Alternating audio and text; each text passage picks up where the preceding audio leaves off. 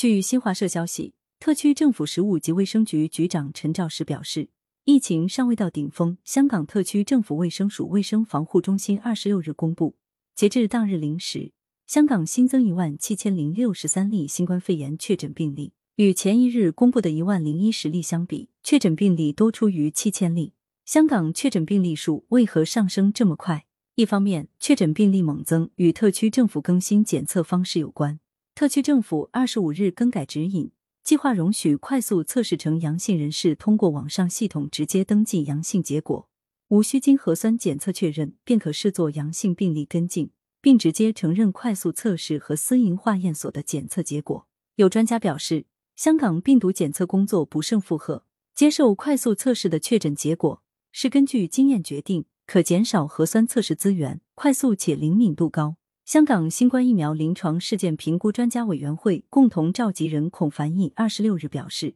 新方法可更快有检测结果，但也会有更多病例浮现。另一方面，香港的疫情正处于快速上升中。香港中文大学公共卫生及基层医疗学院助理教授郭建安接受媒体访问时说：“这种病毒在圣诞和新年两大节日期间在港传播，市民稍一松懈。”便令疫情几何级上升，引发社区大爆发。本地检测及接触追踪承受能力已经超过临界点。目前，本地确诊病例加上无呈报病例，单日实际感染人数已经过万。在二十六日下午的记者会上，特区政府食物及卫生局局长陈肇始表示，疫情尚未到顶峰。从二零二一年十二月三十一日新增十九例病例，到二十五日一万零一十例，不足两个月内几何式上升。为医疗系统带来史无前例挑战。对于目前的疫情形势，陈肇始表示，特区政府负抗疫主体责任，在中央支持下，继续以围堵病毒、动态清零为目标，